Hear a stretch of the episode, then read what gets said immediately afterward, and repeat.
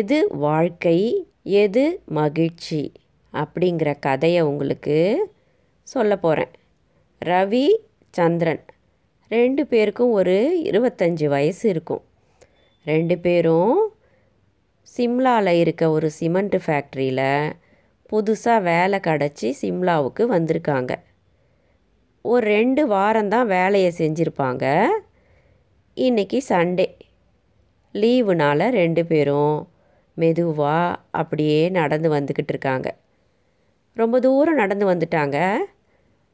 அங்கே மலையடிவாரத்தில் ஒரு சின்ன குடிசை இருக்கிறத பார்க்குறாங்க கொஞ்ச நேரம் அந்த குடிசையோட திண்ணையில் உட்காரலாம் அப்படின்னு போய் உட்காந்து இலைப்பாறுறாங்க அந்த குடிசைக்கு கதவில்லை உள்ளே எட்டி பார்க்குறாங்க ஒரு தாத்தா உட்காந்துக்கிட்டு இருக்காரு. ரொம்ப வயசாயிடுச்சு அவருக்கு.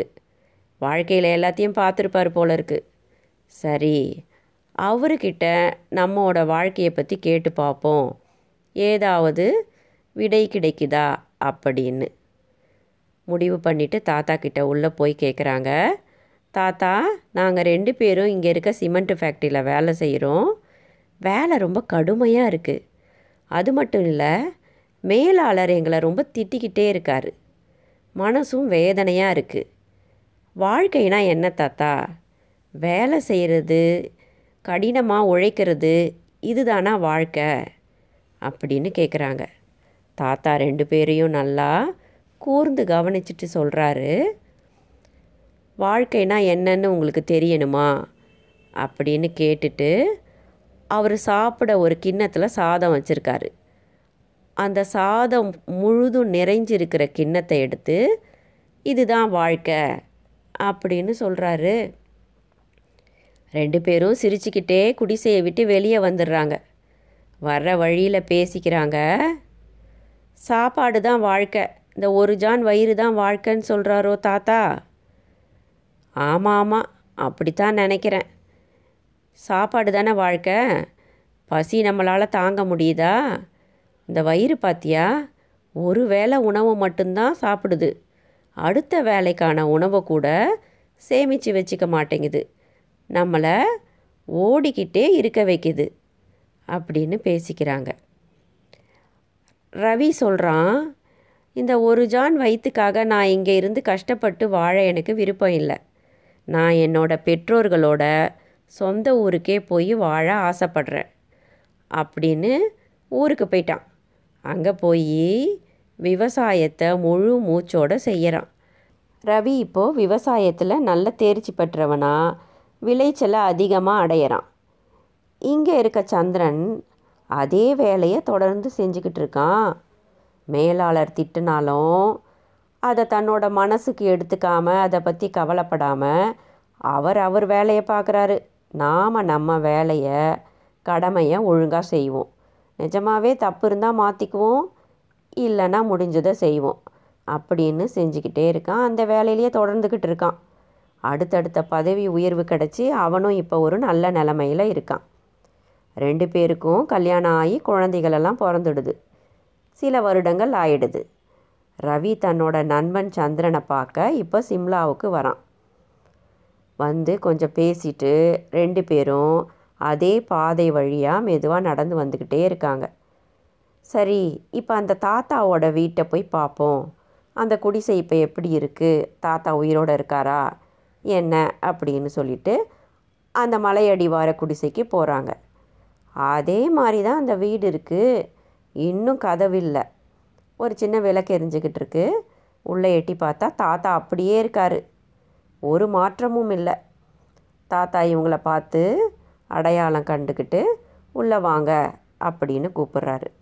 ரெண்டு பேரும் தாத்தா கிட்டே போய் தாத்தா எங்களுக்கும் சில வருஷங்கள் வாழ்க்கையை வாழ்ந்த பிறகு புரிஞ்சிடுச்சு. வாழ்க்கைனா என்னன்னு. எங்களோட புரிதலை உங்ககிட்ட சொல்கிறோம் முக்கியமான தேவைகளான உணவு உடை இருப்பிடம் இது மாதிரி தேவைகளை பூர்த்தி செஞ்சு கொள்கிறதும் நம்மளோட முக்கிய உறவினர்களுக்கு அவர்களுடைய தேவைகளை பூர்த்தி செய்வதும் தான் வாழ்க்கைன்னு நான் நினைக்கிறேன். அப்படின்னு ரவி சொல்கிறான் சந்திரன் சொல்கிறான் நானும் அதை தான் நினைக்கிறேன் தாத்தா. நம்மோட தேவைகளை பூர்த்தி செய்வது தான் வாழ்க்கை. அது மட்டும் இல்லை தேவைகளை அளவுக்கு அதிகமாக ஏற்றிக்கிட்டே போகிறது ஆசைப்படுறது ஆடம்பரம் அப்படின்னு கூட சொல்லலாம் அப்படின்னு சொல்கிறாங்க நாங்கள் ரெண்டு பேரும் வெவ்வேறு பாதையில் போயிட்டோம். எங்களோட வாழ்க்கைகளை தனித்தனியாக வாழ ஆரம்பிச்சிட்டோம்.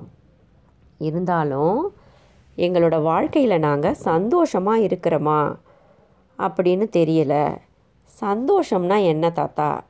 ஒருத்தன் வாழ்க்கையில் சந்தோஷமாக இருக்கானா? அப்படின்னு எப்படி தெரிஞ்சுக்கிறது?